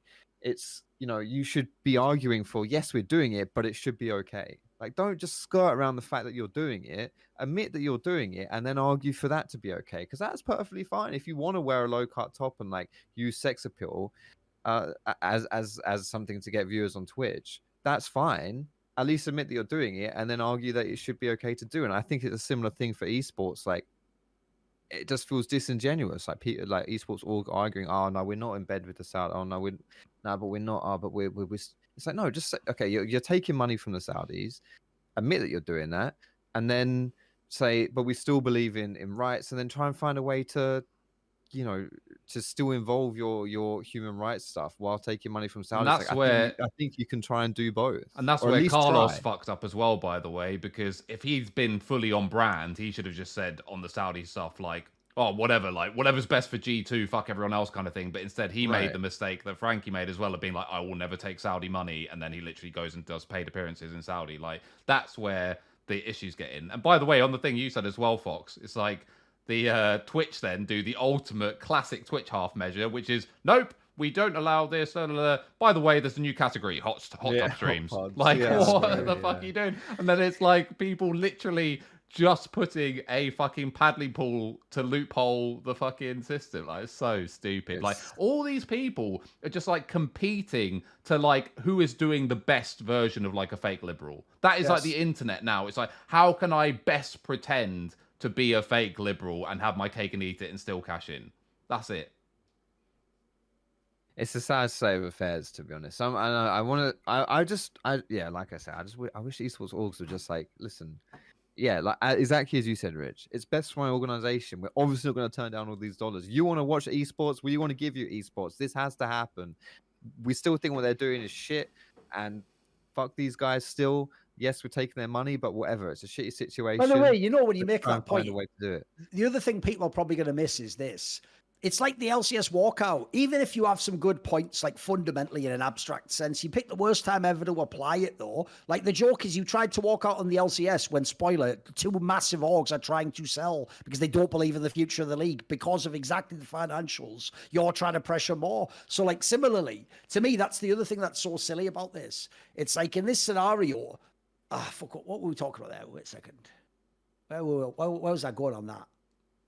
Oh, that's Uh, right. It's this, the, the point is this: the point what people are forgetting when they make this grandstand is we are just playing video games for like millions of dollars. So at the end of the day, we remember here's the real problem, Foxdrop. If we had actually figured out the monetization and like every time you fill a stadium, you make money and you make loads off the jersey sales and there's loads of other like the entire world's activated and you can go to this league in this country. If that was the case, then we could actually make these stands if you really Yes. believe it. I don't know that people do, but you could choose like right. Essentially, you could make it like uh, I'll give like a random example. You could make it like when you have like competing like UFC and Bellator or whatever. Like you could have one where if you want the big money, you go there, and if you're against it, you go to the other one. The real problem we have at the moment is right now nobody wants to pay for esports. So actually, the only people are fuckers like Saudi Arabia and China who are essentially like right, we'll pay for it. Yeah, not they've 'cause it makes money for us. Yeah, but we'll just do it for the like social control or to make Yeah. ourselves look cool. Like so, unfortunately, like that is essentially like an absolute Faustian bargain. In a way, we sort of have to make where we're currently in the industry because if we don't, the other option isn't like choose this. It's you have to revolutionize the whole industry and the whole monetization system. So, the sad, saddest part about this is you could have done this a few years ago. In fact, people did used to make bold statements, but I, I, the the team orgs aren't fundamentally wrong. If you actually want to be a normal team org, you basically have to agree to work with all these companies: Riot, Blizzard, ESL. Saudis, China, Dubai, everyone. And by the way, if I had to guess, because I, I think UK people, we're actually uniquely positioned to know this, unlike Americans. If you just know what is going on with football, it is going to continue. Like, here's the biggest joke of all. I'll give you this freebie at the end. I didn't particularly hate Saudi Arabia because of all this shit, because, like I say, I know too much about America and other mm. countries. But I'll tell you what, as a Liverpool fan, I fucking despise them now, don't I? Because they're buying all the fucking players. So, like, the joke is I'm fully aware that there's only more money going to come. And if and this is the real joke of it all as well, right? The only thing that's going to save some of the virtue signalers rich goes like this. They might have said, I won't work with Saudi Arabia. So they'll just have to work with Qatar or whatever. You know what I mean? Like, If they're being specific enough, they're okay. But like the joke is it's only going to increase. Like I think if anything, aren't more companies going to come in? You could even argue, by the way, if the whole Ukraine Russia thing hadn't happened, that was already a fairly insidious sort of like tentacle that was already working its way through European esports. Like I say, Counter Strike essentially was just run on Eastern European betting companies. That's how it was just funded. And, uh, We all accepted it because we won the tournaments, you know. and ultimately, Saudi Arabia is probably going to think be the thing that carries esports through this global recession. Probably will be, mate. it It going. might actually save it. You're right. Yeah, like might just save esports, like having Yeah. to massive at, at like at best, without any of this Middle Eastern money, esports would have had to massively downsize for a period of time, at a minimum. Like Yes. so, they're bypassing. Oh, and that. by the way, if you know the actual amounts of money we're talking about in football, where they will buy individual players for hundreds of millions, the money they spent on esports is nothing to Yeah. them. Like they could just fucking, they could just throw another bucket of that money at us, and they could, they'd have no problem at all. They're balling out of control over there, guys. So, if for you, Rich, working as the the paragon of ethics from esports org doesn't doesn't happen for you, potentially another side hustle could be setting up a business registered in somewhere perceived to be positive. Let's let's say one of the Scandinavian countries. They've got a go. pretty somewhat good rep, um, and then work as an agent with the Saudis in between the talent, and then talent goes, "I'm not working with the Saudis. I'm working with the Norwegians." Because you're set up in Norway, and then you can be the middleman. Oh, you'll do what Cloud9 did in CSGO. Because if people remember, There you go. Cloud9 technically didn't buy that like Russian team from Gambit. They bought it from a Norwegian talent agency, which just so happened to have acquired it like the day earlier. It's like, I think I can see how this game's played. This is what's sad. On the one hand, Rich, I want to go, how blatantly obvious is this? But you have to realize most fans are tricked by like wrestling level kayfabe. So it's like, actually, that is pretty fair enough, Jack. You actually did as much as you need to there, mate. You've, you got away with it. Well done. Yeah, I mean. I mean, I will say what the main reason why I decide. And by the way, people will like say to me all the time, like, "Huh, wonder why Rich hasn't worked for a team." And I get offers every fucking doubt. off season to run LEC orgs. By the way, every single off season since I've retired uh, or left H2K, whatever. Every single off season, without fail, I have had an offer to run an LEC team, and I will not do it because I can't be bothered with Riot and I don't want to, de- and a few other reasons. I, I, I hate losing so much that like I hate losing more than I like winning. So it's like it's a bad mix. For that me. apartment that he wanted in Copenhagen, it wasn't available by the time he tried to put the deposit down. Yeah, but like, yeah, I, I, I put myself in a position where I don't have to work with these people because I have that choice. But yeah, I, I don't overly. Ju- if I was, if H2K was still going, and I was still a part of it. I don't think I would be massively grandstanding to be like, nope, we must turn down these millions because of X. Like, again, I am ethically, I'm already in a quandary because I am at the behest of the board members. Like, I'm telling them turn down That's these true. millions, Yeah. and then I have to have a solution of how I'm going to make let them Oh, make their money back. Like, Do you know that's something a fan might not know? You know, I pointed out on the LCS walkout thing that, like, essentially it's actually illegal to do the sort of salary cap things that people wanted done. I don't think people understand if your team is, especially if it has gone public and you have actual shareholders, in some countries it would be considered illegal to not enter some of these tournaments, by the way, because what you would have done is you would have not have acted in the best financial interest of your shareholders. You've actually pulled them out of the tournaments that are the lifeblood of your game. Like in a game like CSGO, I actually imagine if you boycott the Saudi shit, like with the current sponsors that people have, you could probably get sued for it, mate. It'd be like the Carlos VCT thing, where the real thing that fucked them over, if you don't know, wasn't Riot. It was that his own shareholders would have been like, look, we'll fucking just sue you if you ruin this rep, mate. Like if you associate with this stuff, we'll just we'll ruin you. So like I don't think people get it. You almost actually, literally, financially have to participate in these tournaments. I think actually you would have a financial responsibility to share. oh, did, yeah, definitely. If you didn't, you have to have an alternative solution which has high Yes. upside and high likelihood, which isn't possible. Which, if you can't deliver on that, then you have to fire yourself. Like that's that's the choice you have to make. So yeah, I didn't Yeah. want to be in that position. I don't want to work with Riot. I don't want to work with Blizzard. Like I don't want to work with any of these people. But yeah, again, the- the only thing I would say is like I don't have a particular issue if people do. Just don't do a Frankie Ward and say that you won't, and then do it, and you'll be The fine. only thing is, I have to confirm something sadly to you and ruin a little dream of yours. You oh, know, Oh, your no. dream that you would be the one that turned down all the way, then you'd have the right. I am that person. Like, I actually turned down millions from the Saudis for my company. And I'll tell you what, when you then try to, hey, I actually did though, guys. Like, I did turn down the millions. Like, Frankie won't turn out. They all just go, yeah, but you blocked someone on Twitter once. It's like, no, fucking hell, doesn't even buy me. Even millions of dollars don't buy me one day of respite. No, no respite. You blocked someone once. It's over. It's game I, over. I've told this story before, but I was offered exactly one million dollars to go to Saudi Arabia in 2018 and build the infrastructure of esports there, which I didn't know what that meant. It involved like me having to convince Riot to build a server there and shit, so it wasn't doable anyway. But I, you know, obviously I'll embellish it a little bit and be like, so I turned down that, you know, lucrative. I wouldn't have been able to do it anyway, but you know, interesting little tidbit as well. That could have been the beginning of the gravy train, though, mate. Because if you get Yeah. that and you get your foot in, then, then you get the ten million dollar, the 100 million, you do Yeah. the whole circuit. Yeah, absolutely. Yeah, why not? We've been nattering on for quite some time here, guys. Is there anything else you want to add on to any of these topics that Oh, we've yeah, we didn't forget to mention the one detail, which is we didn't actually mention the specific thing about Liquid, which is the real problem is this. What made them look really silly is, right, I actually do genuinely believe, by the way, even though their actions suggest otherwise. Like, if you sat like Steve Arhancet or Nazgul down, the two head people of Team Liquid, and injected them with the truth serum, which doesn't exist in a James Bond movie, and they had to say the truth, I do think they actually do believe the shit they they actually say, like in their minds. They just obviously aren't acting that way. So the real reason the Team Liquid one's really cringes, like I say, it was actually very well framed. Like the P- PR people they have there, very good. They're not fucking up like the EG people are.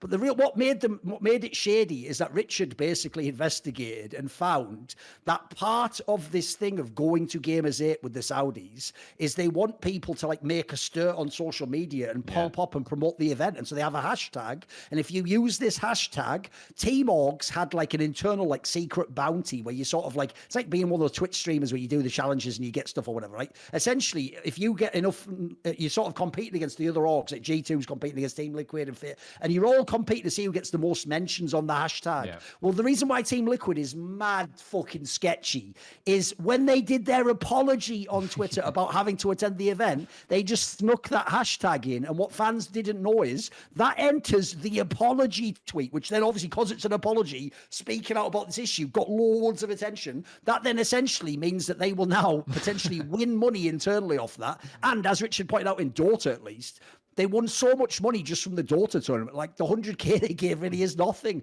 Like I made the joke. It's mean, but it's a good joke. I just said at this point you're not even actually like state Robin Hood, you know, stealing from the rich to give to the poor, or making a protest. You're just saying, "Hey, gay people, here's your cut." yeah. I mean, it sounds fucked up. You sort of are, Yeah, aren't yeah. you? Like essentially what they said is we're getting like three million, so here's your 100k. It's like okay. So like that that part is shady. The idea like they sort of tried to pretend like, oh, I'm punishing myself. Did I win? Did I win the competition? Like, that's a bit shady. Come on, Team Liquid. Come on. Come on, bro. That's that's a bit sus in it. Come on. It is funny though, I will say. It. You gotta read Richard's article. It is funny. The only thing I would disagree on that is that I I believe that all of these NA org owners are like I mean they essentially created like their mini cabal like in the early days of LCS with like uh, Steve, Reggie, uh, Jack, Jack, obviously, yeah. and basically used that as being the three biggest orgs to like do their own collective bargaining and leverage sure. the other teams like against Riot. And I don't think there's much yeah, I don't think there's much moral struggle going on in Steve's head. I'm not gonna lie. I, I don't. I don't really uh, trust these people as far as I can throw them. So I think that was more savvy than anything else. I don't think. Uh... In fact, I wouldn't be surprised if the guy was hovering about to press tweet and Steve's like, "Don't forget the hashtag." Wouldn't be surprised. And on that note, we've covered everything we want to talk about for today. Like I said, is there anything anything you guys want to add on it on top on extra? We've we've been going on for a while. It's been good. We've covered a lot of different things. Good old drama stuff. I just hope Um, Vitality aren't knocked out when I post this because I guess That'd be hilarious, technically- Yeah. Yeah. technically Yeah. possible. I suppose. Yeah, we've got that going on. We've got the uh, the LEC stuff happening too, although that's not going to happen just yet. But yeah, um, guys, thank you so much for for being here and giving us your amazing insight. As always, thank you at home for watching our beautiful podcast. Stick around. We will be around. I don't know what's it now. August. Next time we'll see each other. It will probably be snowing, right? I imagine. Possibly. Who knows? Thanks for being here. We'll see you next time.